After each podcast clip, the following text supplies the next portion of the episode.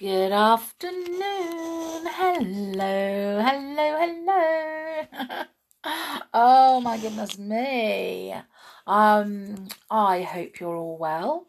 And thank you for coming back and joining me for chapter 10 of Mr. Sting. Yeah, me.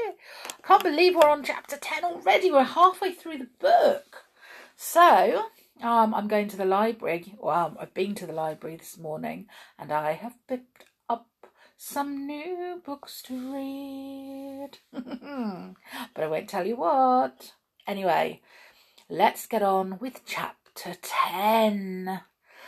Slightly Chewed, it is called. Being on the political campaign trail meant Chloe knocking on what seemed like everybody's front door in the town, and Mother asking people if she could rely on their vote. Those who said they were going to vote for Mother were instantly rewarded with a big smile and an even bigger sticker to put in their front window, proclaiming, Vote Crumb! Those who said they weren't voting for her were going to miss an awful lot of daytime telly. Mother was the kind of person who wouldn't give up without a fight. They passed the news agent's shop. I wonder if Raj would put one of my posters up in his window, said Mother, as she strode towards the store.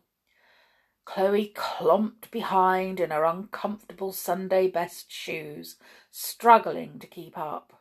Her mind had been elsewhere all day. Now she was carrying around two hot air balloon sized secrets in her head. Mr. Stink hiding in the garden shed, and her dad hiding in the cupboard under the stairs. Ah, my two favourite customers, exclaimed Raj as they entered the shop. The beautiful Mrs. Crumb and her charming daughter Chloe. It's Croom, corrected Mother.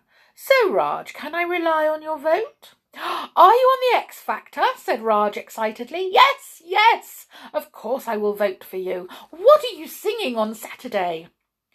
No, she's not doing the X Factor, Raj interjected Chloe, trying not to laugh at the thought.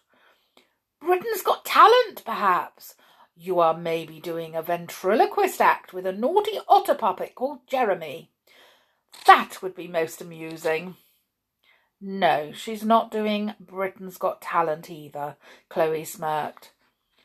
How do you solve any dream will I'd do anything or whatever it's called with Graham Thingy? It's the electrician Raj, the election Raj, sorry, electrician. It's the election Raj, interrupted Mother. You know, the local election? I'm standing to be our local MP. Oh, and when is this election thing happening then? Next Friday. I can't believe you've missed it. It's all over these newspapers, Raj. Mother gestured at the piles and piles of newspapers in the shop. Oh, I only read Nuts and Zoo, said Raj. I get all the news I need from them. Mother looked at him disapprovingly, even though Chloe suspected she wasn't sure what Nuts or Zoo were. Chloe had once seen a copy of Nuts that one of the older boys had brought into school and knew it was rude. What do you think are the most important issues facing Britain today, Raj? asked Mother, delighted with the cleverosity and intelligentness of her own question. Raj pondered for a moment, then shouted over at some boys who were loitering by the pick and mix. Don't put the licorice in your mouth unless you're going to buy it, young man. Oh dear, I will have to put that licorice on special offer now. Raj grabbed a pen and a piece of card. He wrote slightly chewed and put it on the licorice box. Sorry, what was the question again? Note to self, thought Chloe. Never buy licorice from this shop again. Um, now, where was I? said Mother to Raj. Oh, yes. What do you think are the most Im- important issues affecting Britain today, Raj? chimed in Raj. Oh, I didn't need to say Raj. I am Raj. well, I think it would be a great advance if Cadbury's cream eggs were available not just at Easter but all year round. They are one of my most popular items. I also strongly believe that Quavers should diversify from cheese flavours to incorporate Asian chicken and lamb rogan josh varieties. And most importantly, and I know this may be controversial, but I think that coffee revels should be banned as they spoil an otherwise wonderfully enjoyable confectionery. There, I've said it. Uh, right, said Mother. And if you promise to change the government policy on those issues, you can rely on my vote, Mrs. Crum. Mother had had a mixed response to her campaigning so far and was eager to secure this potentially crucial vote. Yes, I will certainly try, Raj, she said. Well, thank you so much, said Raj. Please help yourself to something from the shop. Oh, no, I couldn't possibly, Raj. Oh, please, please, Mrs. Crum, have a nice box of Terry's All Gold. I've only taken out the caramel squares. Mmm, they are delicious. And perhaps Chloe would like this finger of fudge. It's a bit squashed as my wife sat on it, but it's perfectly fine to eat. We couldn't possibly accept these kind gifts, Raj, said Mother. Well, why not buy them then? One box of Terry's all gold, four twenty nine, and a finger of fudge twenty pence. That's four pound forty nine. Let's call it four pound fifty. Easier if I just take five pound. Thank you so much. Chloe and Mother exited the shop holding their confectionery.